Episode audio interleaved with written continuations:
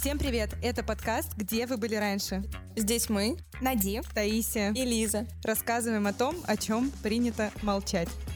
Мы создали несколько бизнесов, прошли через тысячу черных полос, набили миллион шишек и вышли из кризиса и пандемии с гигантским багажом опыта. В этом подкасте не будет пустых лекций. Мы не будем читать аффирмации, заряжаться позитивной энергией. Где вы были раньше?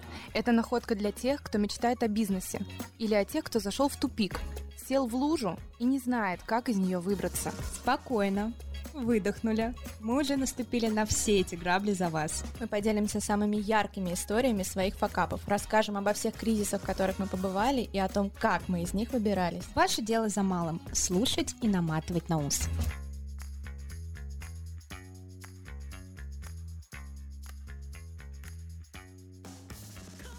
Друзья, сегодня наш последний выпуск этого сезона. Юбилейный, 20-й. Юбилейный, да. Мы уже пишем 20 выпуск, и, к сожалению, мы уходим на покой. Ну, временный покой. Собрались. Мы уходим на временную передышку, а, заканчиваем этот сезон. А, Нас добавили в три подборки, мы, можно сказать, уходим на пике. Лиза, расскажи, какие это подборки. Давай похвастаемся. Да, э, Apple нам такую прекрасную честь э, предоставил. Нас э, добавили в три подборки. Во-первых, подборка «Слушаем новое». Мы теперь новый подкаст на рынке топ-подкастов. Также мы в подборке топ в разделе «Бизнес» и новое в разделе «Бизнес». Так что теперь э, наша коричневая обложечка с тремя красивыми девчонками на ней э, светится аж в трех подборках. И я думаю, что Мы огромное мамина гордость. Мамина гордость, да. Мы, когда начинали записывать первую серию этого подкаста, мы говорили, что, возможно, нас будет слушать только наша мама. Ха-ха, ха-ха. У нас уже по тысяче прослушиваний на, наши, на наших выпусках, и мы реально достигли какого-то классного э, результата, которого мы не ожидали. И мы очень счастливы, и в связи с этим э, мы решили, что нам надо все-таки как-то передохнуть. И, кстати, инсайдерская информация. Мы уходим ненадолго. Совсем скоро мы вернемся. И вернемся к вам, скорее всего, с новым форматом. Мы с девушками уже начали обсуждать, что это будет, и мне кажется, что у нас получится что-то очень-очень необычное и интересное. Так что вы пока переслушивайте все наши выпуски. Если вы хотите скачать чек-лист с какого-нибудь из наших выпусков, обязательно пишите нам на почту или в соцсети, мы вам все пришлем. У вас есть пока время все изучить подробно, сделать все выводы, проработать все свои ошибки и уже готовенькими прийти к нам на второй сезон. Ну и вообще, девочки, давайте вспомним э, суть, да, как бы нашего посыла в этом подкасте. Мы говорим про то, что ошибки это нормально, ошибки в бизнесе это даже наоборот круто. И мы все их совершали и совершаем до сих пор. Мы рассказывали в наших выпусках о огромном количестве наших постоянных фейлов, факапов, проблем, историй каких-то сумасшедших и так далее. И мы решили, что очень классно будет сделать вот наш последний юбилейный выпуск, а, посвященным тому, а, что мы выведем топ наших самых больших факапов. Мы расскажем вам самые смачные истории, самые жесткие истории, которые с нами происходили, а, благодаря которым мы приобрели бесценный опыт в предпринимательстве. Итак, наши факапы. Поехали.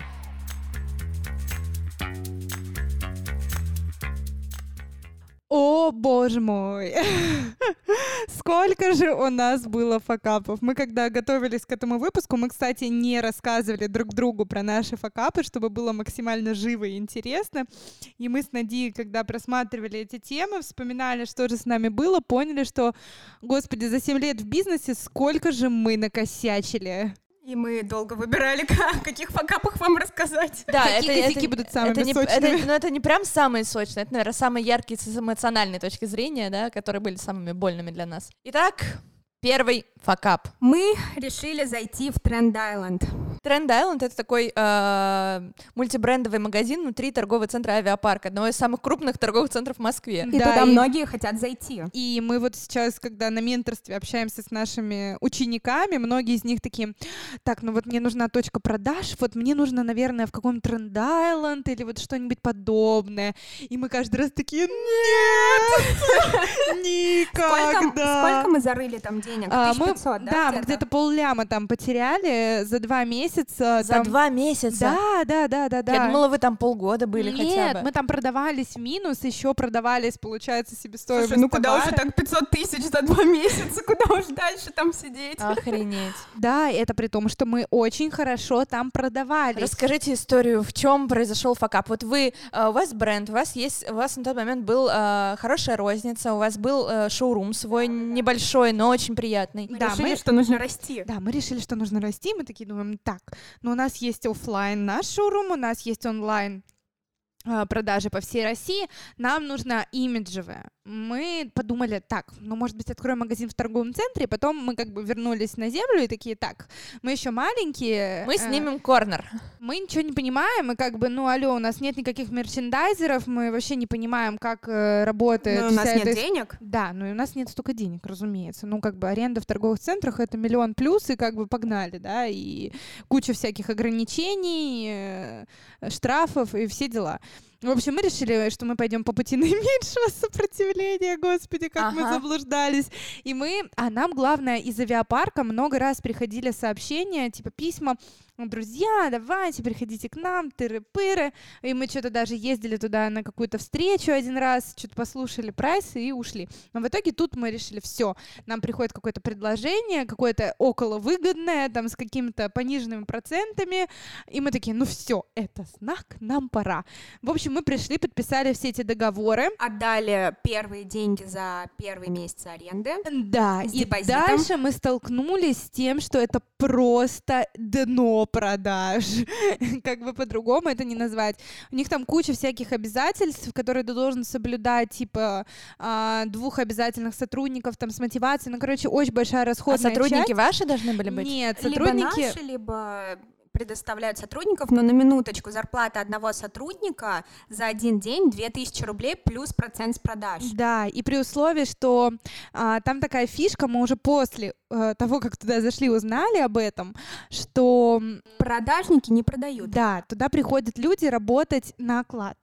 Вот чисто на оклад, и в основном там какая-то такая около маргинальная студенческая тусовка э, собирается в продажниках, и люди вообще не заинтересованы в своем проценте. То есть да там даже не их то, что там даже не то, что они не заинтересованы. Политика Тренд-Айленда заключается в том, что продажник не имеет права делать прямые продажи. Его основные задачи это сопровождать клиента до примерочной и предоставлять ему, допустим, нужный размер или цвет, если он не висит на на рейле. Но это официальное как бы заявление, скажем так, корнера, в котором мы стояли. Но прикол в том, что э, это доходит до банального, что менеджеры по продажам стилисты, консультанты, не знаю, фигисты, консультанты, они даже не здороваются с клиентом. Ну, то есть ты постоишь около рейла, и как бы просто, знаете, на фоне звуки сверчков. Там Просто мебель движения. такая, да? Просто мебель, реально. И у нас чесались руки, мы хотели что-то с этим сделать, мы приезжали, даже сами начинали там что-то с клиентами общаться.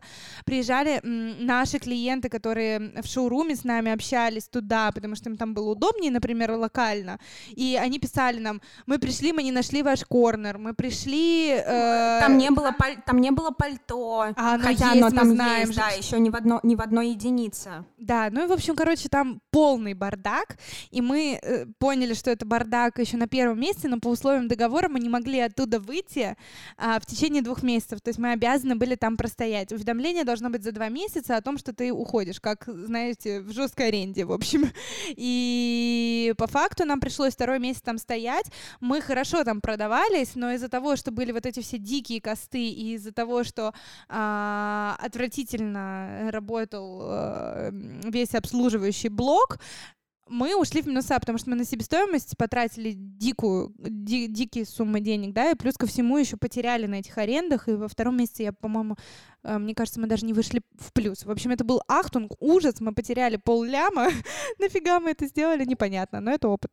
Простите, Тренд Айленд, может быть, вы классные чуваки, и все очень круто, но Тренд Айленд не для маленьких предпринимателей, не для маленьких брендов. Это просто имиджевая история уже для больших каких-то брендов, которые могут позволить себе просто для имиджа стоять и не делать там продажи. У нас тоже была такая история, э, мы не согласились, я сразу скажу, спойлер. Э, нам тоже э, приходило предложение открыть точку в торговом центре. Есть такой маркет, вы, наверное, знаете, очень крупный ветер. Вы в нем тоже Да, участвовали, мы о нем говорили. Вот основатели этого маркета открывали где-то года полтора-два назад свой торговый центр винтажных вещей. Он как называется? Винтаж, На ветер, Дани- винтаж. Винтаж-маркет на Да, да, Даниловском. да, на Даниловском. И нам тоже присылали предложение на нем продаваться, и, честно говоря, там, конечно, условия были не такие жесткие, не такие крупные, не такие цифры, как в Тренд Айленде. Не, ну у ребят из ветра вообще все как бы лояльно. Да, но честно сказать, там был что-то очень такой высокий ценник. А, На тот момент а, маленький корнер, а, малюсенький, там один на один или два на два киоск стоил а, 70, по-моему, в месяц, плюс сотрудник, плюс там еще какие-то косты, еще, еще, еще, и получала где-то 100 тысяч за корнер примерно 2 на 2. Ну, вы как умные девочки посчитали и поняли, что вам туда нельзя идти. Да, нам туда нельзя идти. Мы посчитали все наши э, какие-то просчеты на будущее и поняли, что как бы нет, э, лучше оставаться в Но формате, нас, честно у нас говоря, но а нас, честно говоря, просто развели, нам продали просто это место. То есть пришли ребята из Трендайленда, показали нам отчеты, не знаю, уж рисованные они или не рисованные других там брендов, сказали, вы у нас сейчас тут миллионы, миллиардов заработаете, вы нам очень понравились, вы подходите под нашу концепцию, вы так классно дополните наш ассортимент, и мы такие, о, да, берите наши денежки. Да, история про, про то, как а, кто-то замахнулся. Мой факап следующий. Вот, Лиз, давай, жги.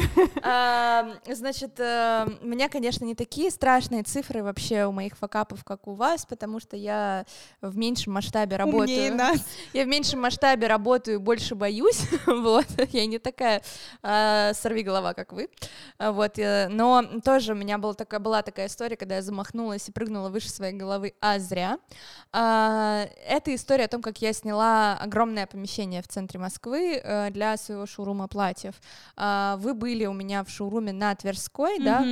Вот, э, там было где-то 50-60 Ну, он квадратов. прям не очень большой был. 50-60 квадратов там было, и, в общем-то, коллекция начала расти, и э, престиж как-то мне хотелось повысить. Я э, тоже думала, какие там, может быть, торговые центры или более проходные места, но все-таки мне э, комфортнее было оставаться в режиме шоурума. И э, я решила найти просто большой, огромный шоурум, помещение под э, такой, та- та- такой, который может вместить э, огромное количество платьев, в котором будет там куча-куча квадратных метров. Вот, и я нашла помещение на Маяковской, прямо около метро. А, Там было 100 квадратов, может быть, даже чуть больше, 110 квадратов.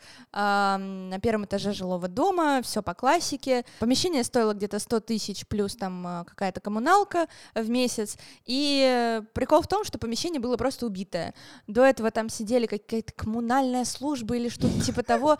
В общем, оно было все отвратительном состоянии, а э, помещение было очень крутое, с высокими потолками, старый московский дом, и там можно было как-то э, эти потолки подчеркнуть, и окна, там было на все помещение 20 окон. Это было очень круто, потому что было очень светло и ясно, и прекрасно. Ну, и я решила сделать там ремонт за свой счет. Потому что арендодатель мне сказал, как бы... Шиш с маслом тебе, да, девочка. Да, если хочешь, пожалуйста, не хочешь, не надо. Вот, я сделала ремонт, а, плюс для такой площади нужно было закупить еще мебели и вот это вот всего. Я вложила еще 1200, наверное, а, плюс помещение за 100 тысяч, плюс депозит еще 100 тысяч, плюс коммуналка. Ой, выгодная сделка, я прям чувствую. Да, это была, бы, это была бы замечательная, выгодная сделка, если бы я через год не закрыла бы бизнес. Па-па-па-пам. Короче, эти все стара- старания были, по сути, в никуда. Я с горем пополам за год отбила эту сумму вложенную. Для возможно. новых арендаторов подарочек. Да, туда, кстати, въехали какие-то хорошие ребята. Я надеюсь, им понравился мой ремонт. Вот, и да, в общем, э- э- это была супер глупая идея, и замахиваться на такое помещение, такой площади, в таком месте было просто безумием. Вот сидела бы я в своих э, уютненьких 50 квадратах на Тверской, э, в уютненьком помещении, и в ус бы не дуло, и были бы у меня шикардосные продажи и шикардосные прибыля. Но нет, Понятно. Очень захотелось выпрыгнуть из штанов. Но зато это классный опыт. Теперь ты так больше не поступишь и... Да, да, я потом еще раз так поступила. Об этом я расскажу далее.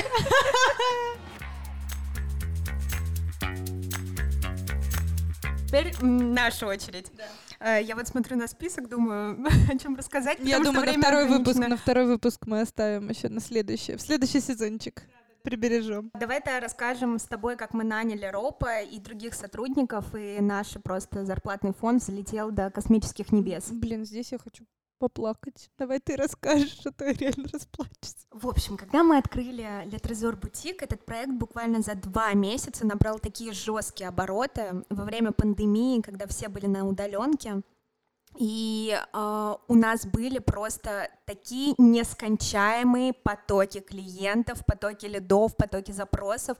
Мы поняли, что мы сами не справляемся, нам нужно подключать еще Сейчас людей. золотимся, девчонки. Ой, мы так озолотились. Мы взяли сразу трех менеджеров по продажам. Мы им поставили KPI. э, 5, по-моему, процентов у них было с продаж. У нас тогда... Примерно до хрена, я помню Пример- точно. Ну, в общем, у нас менеджеры по продажам зарабатывали по 70-80 тысяч в месяц, сидя на удаленке в каких-то... Пандемию, когда всех нафиг увольняли, сокращали, все сидели, рыдали без зарплат, без ничего. У нас девочки такие, а?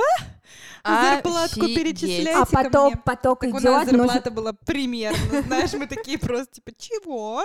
А поток рос, нужно было оптимизировать бизнес. и Мы стаей занимались оптимизацией, пытались это все максимально круто настроить, чтобы был а, классный бизнес, работающий, да, с хорошими выручками. И мы понимали, что у нас есть три менеджера, они выходили а, посменно, там один работал до двух, по-моему, второй с двух до 12, ну, в общем, а, они менялись, они не успевали обрабатывать это, э, обрабатывать все лиды, и мы поняли, что нам нужен роб руководитель отдела продаж. И мы еще взяли одну девочку, а точнее, мы взяли а, из менеджера девочку, которая Да, была вы самая- повысили ее до ропа, вы мы, мы повысили до выпуске, ропа, да, да. а, за место нее наняли еще одну девочку, мы платили ей 50 тысяч в месяц фикс, плюс у нее был, было тоже 5% с продаж, по итогу она заработ- зарабатывала больше, чем мы с Таей.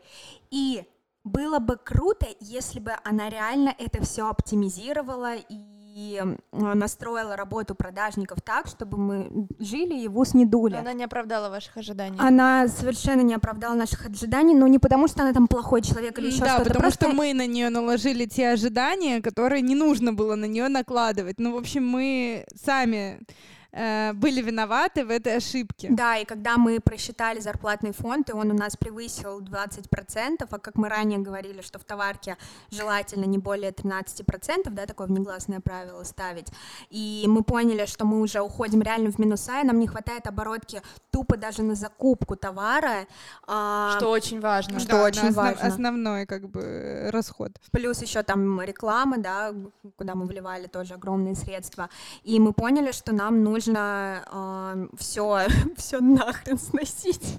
В Классика. общем, да, мы, отказали, мы отказались от ропа, и знаешь что, Лиз? Ничего не поменялось. Вот просто.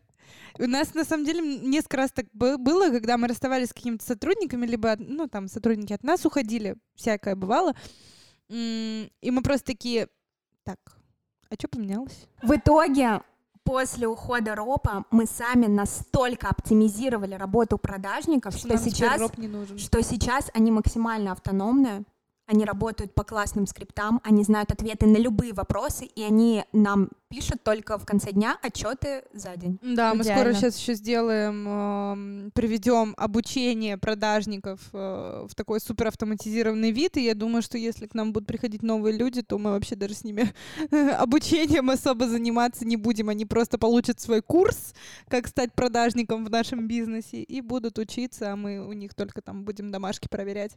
Вот, вот так мы раз, расплат, расплодили сотрудников и сами остались без зарплаты. Это еще наш синдром самозванца, когда мы все время думали, что мы недоплачиваем, что мы плохие боссы, что нам надо больше давать, лучше давать, и в итоге раздулись и чуть не закрылись.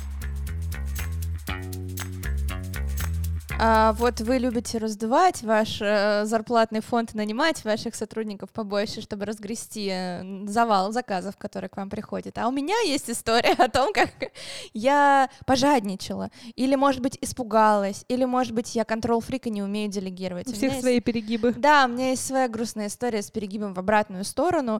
А, это история о том, как мы а, в магазине винтажных украшений очень долго продумывали, очень серьезно подошли к этому вопросу и устроили новогоднюю распродажу, акцию, приуроченную к новогодним праздникам.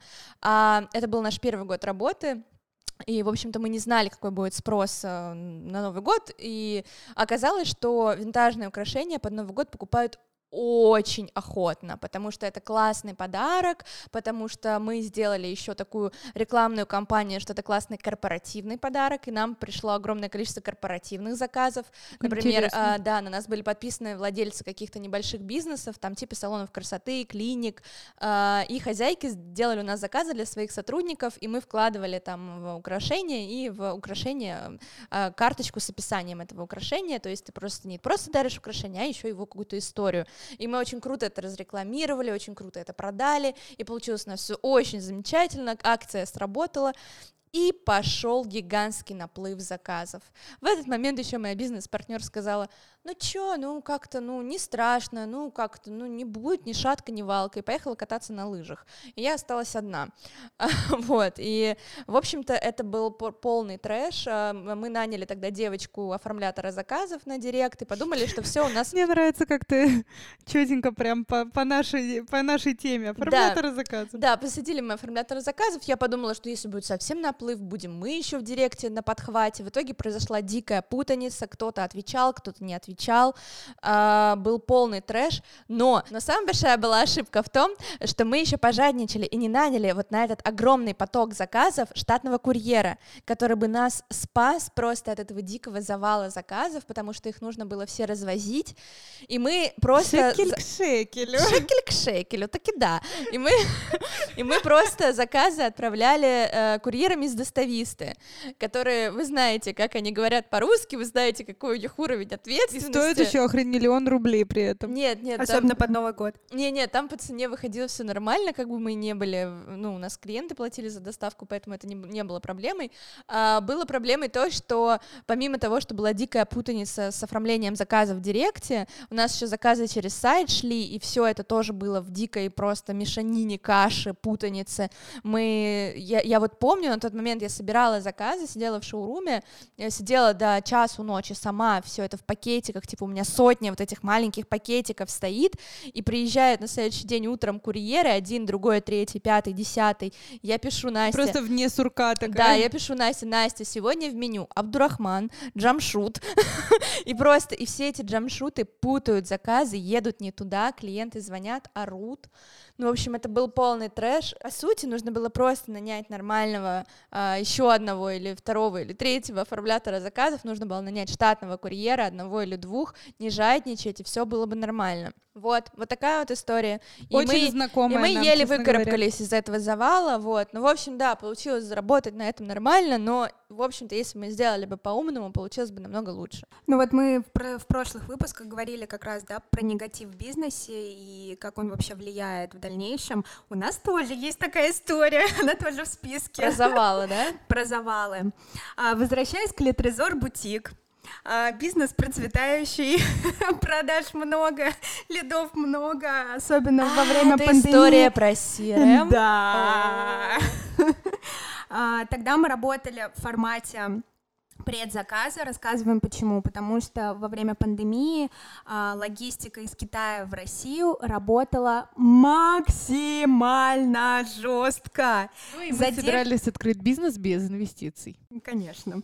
А, чтобы вы понимали, задержки были на полтора-два месяца. Грузы стояли просто на границе, их не пропускали, а там весь наш товар.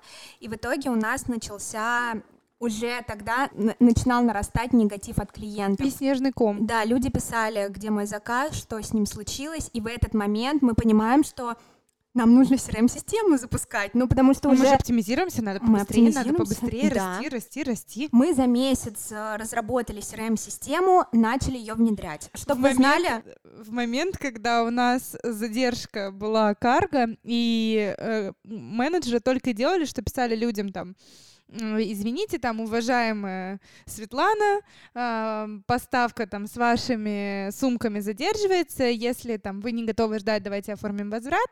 Либо вот предварительная дата поступления вашего заказа такая-то, такая-то. И в этот момент, когда у нас просто этих Светлан было там пару сотен штук, мы решили, что надо расти быстренько и внедрять новые системы. Нет, ну по-хорошему crm нам реально нужна была, потому что уже количество заказов было огромное, и вести это в Excel-таблицах было ну просто нерационально, уже начиналась путаница. В общем, основной затык в том, что Инстаграм очень плохо синхронизируется а, С чем-либо. С, чем-либо, с CRM-системой в том числе. И нам сказали, основное правило, если вы начинаете работать в Директе через CRM-систему, вам нельзя заходить в директ, в директ иначе выгрузка а, сообщений будет некорректная, и вы можете потерять какую-то информацию. Мы запретили нашим менеджерам вообще заходить в директ, и они работали в течение двух недель только в CRM-системе. Но из-за того, что опять-таки синхрон отвратительный, а, наши менеджеры просто тупо не видели сообщения. И когда мы зашли спустя неделю, наверное, в, в директ в Инстаграме, там был такой поток неотвеченных сообщений, и в большинстве случаев это был негатив. И вот Где тогда- мой заказ? И да, и как бы мы, мы бы ответили, мы бы вернули деньги, сделали все, что угодно, но мы просто тупо не видели этих сообщений, потому что мы пытались внедрить эту долбанную CRM-систему. И мы еще месяц разгребали весь этот негатив, мы лично стаей прозванивали всех клиентов от, от своего лица, извинялись, объясняли На нас ситуацию. орали. Мы я, плакали. я- да, мы плакали. Просто я помню, был день, когда от количества негатива я просто села на кухне и начала рыдать. Я понимала, что, блин, что мы сделали? Ну, мы правда не хотели, мы не хотели никого обмануть, мы просто хотели автоматизировать все. Но благо мы спустя там 2-3 недели разгребли весь негатив, лично извинились, и большинство людей, мне кажется, 99% людей адекватно восприняли ситуацию. Да, но нам еще повезло, потому что была все равно пандемия, и люди сидели дома, и они были готовы идти на это ожидание, да, они там не торопились никуда. И мне нужно было срочно выгуливать эти ботиночки или эту сумку. Да, да, да, нам повезло в этом плане. Вот сейчас мы работаем на менторстве с другими ребятами, и у них была похожая ситуация, но у Но них не уже... из-за внедрения CRM. не за внедрение CRM, но неважно, ситуация такая же, да, то есть люди долго ждали свои заказы, и у них это как снежный ком все наваливалось, да, но у них э, это было в другое время, и они по-другому извинялись перед людьми, и поэтому у них это вышло за рамки вообще всего а кто у них там извинялся? Они лично или их э, менеджер продажам? Ну, они по-разному там пытались, но не совсем системно. Просто у ребят мало опыта были, они не совсем понимали, как это сделать. Но, тем не менее, да, им просто не повезло с ситуацией еще. То есть люди уже вышли из пандемии, и им надо было здесь и сейчас. То есть, скорее всего, вы внедрили CRM просто не в, тот, не в нужный момент. Да, точно, не в, не в нужный. Или Нет, вообще на CRM самом- оказался На не самом деле, нет, crm нам нужна, конечно же, она сейчас работает, и мы молимся на нее, она нас спасает. Конечно. Но основной затык в том, что заразы разработчики, которые внедряют не CRM-систему, предупреждают. не тебя. говорят о том, что нельзя сидеть в Инстаграме через CRM-систему. Ну просто нельзя. Ребят, если вы хотите запустить CRM-систему, ни одна CRM не работает в нормальном формате. Лучше подписывайте NDA э, с вашими сотрудниками, запускайте их в директ, и будет вам счастье. Ну, да, особенно это, а, это больше всего касается тех людей, которые хотят именно не оформлять заказы и не вести людей из Инстаграма напрямую на сайт, да, те, кто хотят продавать в Директе. Те инструменты, которые необходимы для продажи, как скорость э, ответа и так далее, да, их настроить в CRM очень сложно. Мы слышали про какие-то хорошие варианты а, подобного внедрения, но, честно говоря, до сих пор так и не поняли, как это умуд- умудрились люди сделать. Итак, следующий факап. Э, я хочу, вы уже тоже заикались об этом в предыдущих выпусках э, по поводу ассортимента. Э, у вас тоже были всегда веселые истории, связанные с ассортиментом, с его изменением или с его расширением, или наоборот, сужали вы как-то эту историю. А у меня история тоже связана, возможно, с моей жадностью. Эм, я очень люблю расширять ассортимент. Слава богу, я сейчас перестала наступать на эти грабли, но вот на тот момент у меня была какая-то прям бзик, э, когда у меня был прокат платьев, мне вот казалось, что моя дифференциация будет заключаться в том, что у меня будет самый офигительный выбор. Вот такой выбор, в который вот придет любая вообще девочка и не выйдет без покупки. Я считала, что это не продажники, не там воронка продаж, не супер клевый там Инстаграм продуманный, не таргет, нет, они мне в этом не помогут, мне поможет только мой ассортимент. Ну вот почему-то я так считала, очень сильно ошибалась, и э, я очень сильно разжадничалась, вот. Э, на момент, когда мне пришла эта идея в голову, у меня коллекция, в общем-то, уже была большая большая платьев. У меня было где-то 200-250 единиц. По московским меркам это много. А, и я решила замахнуться и в два раза увеличить размер своего ассортимента и сделать ассортимент платьев в количестве примерно 500 штук. Чтобы вы понимали, на одном рейле вечерних платьев помещается примерно 5-7 штук. То есть это было где-то, ну не знаю, ну 20 рейлов, 30 рейлов. Это было э, две гигантские комнаты. Я помню, у тебя очень много было Это ты еще на Тверской у меня видела. Нет, мы были потом у тебя на Маяковской. Очень много у тебя было. Да, короче, да, почти две комнаты, заполненные прям подчистую, без одного маленького свободного даже уголочка. Завидная вот. невеста с приданным. Да, и я еще решала, решила ввести новые линии платьев, то, то есть не только вечерние, бальные, я еще ввела свадебную коллекцию, э, закупила огромное количество свадебных платьев, потому что поняла, что невесты очень притязательные, и мне нужны были разные фасоны и размеры, и, короче, у меня их было очень много. Потом коллекцию платьев для подружек невесты, и что-то я настолько замахнулась, что я не поняла, что я не смогу справиться с таким количеством товара, потому что а, э, такая особенность ниши, что за каждым платьем, за каждой единицей товара нужно очень подробно следить за ним, нужно ухаживать, его нужно химчистить, его нужно чинить, э, нужно носить в ателье и так далее. И когда у меня возникло 500 штук и огромный поток клиентов, я просто не справилась с э, уходом за ними, я не смогла успевать за ними следить, и если бы у меня было бы 100 офигительных платьев, и я работала бы только с ними и более подробно за ними ухаживала и так далее, возможно, это была бы более э, классная и работающая бизнес-стратегия. Вот. Такой у меня есть опыт.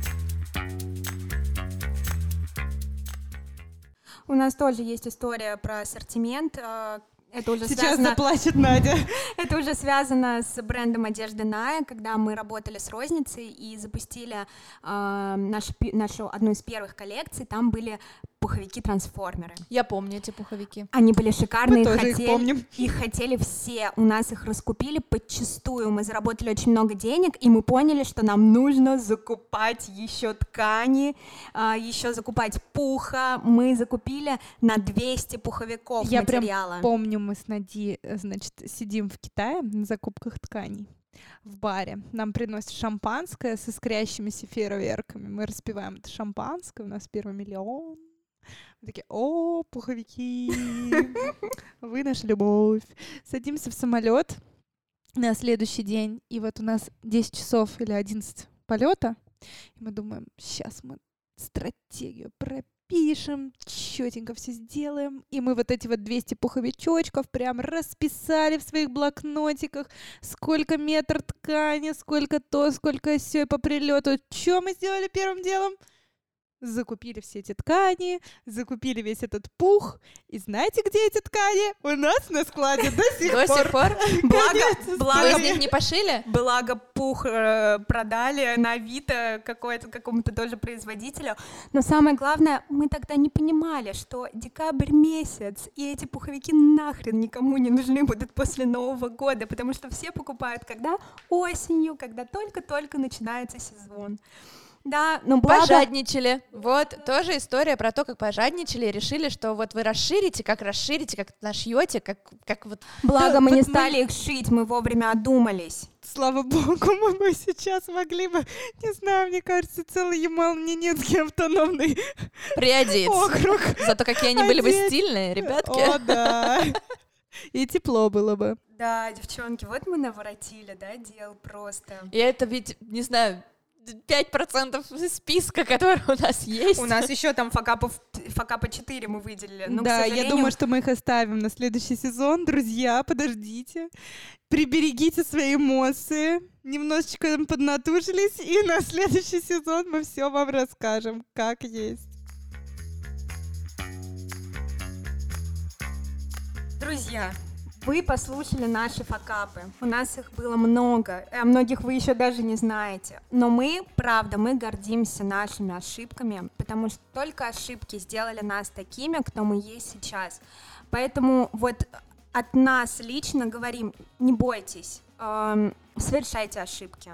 Конечно, лучше их не совершать, слушать наш подкаст и делать по-другому, быть умнее. Но если все-таки вы совершаете ошибки, не переживайте, это опыт, это круто. Они делают вас сильнее, делают вас лучше, мудрее и более предприимчивым. За каждой новой ошибкой идет более масштабная цель, и каждое падение, оно все выше и выше. Вы не, вы не каждый раз падаете ниже, вы падаете выше, и вам не так больно.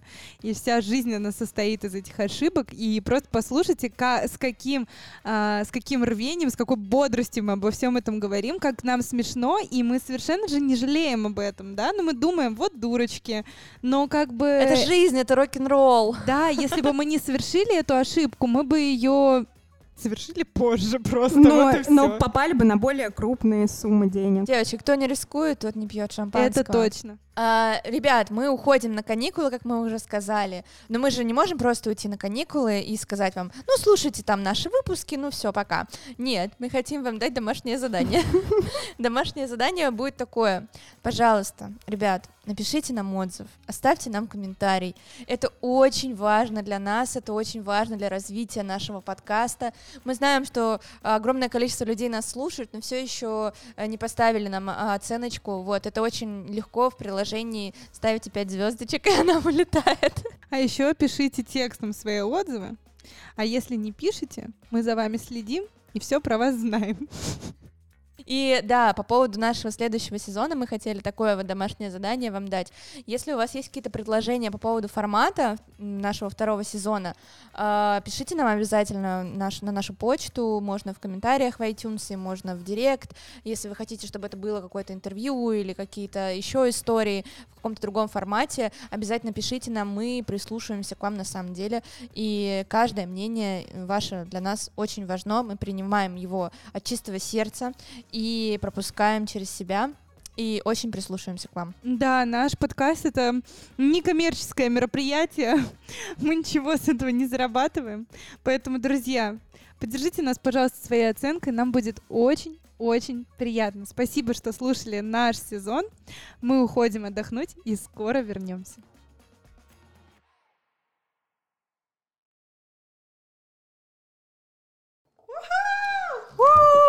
Блин, это надо отметить, конечно, девочки. Ну, Да, но в следующий раз. в следующее воскресенье отмечаем. Не давайте, правда. Давайте, конечно.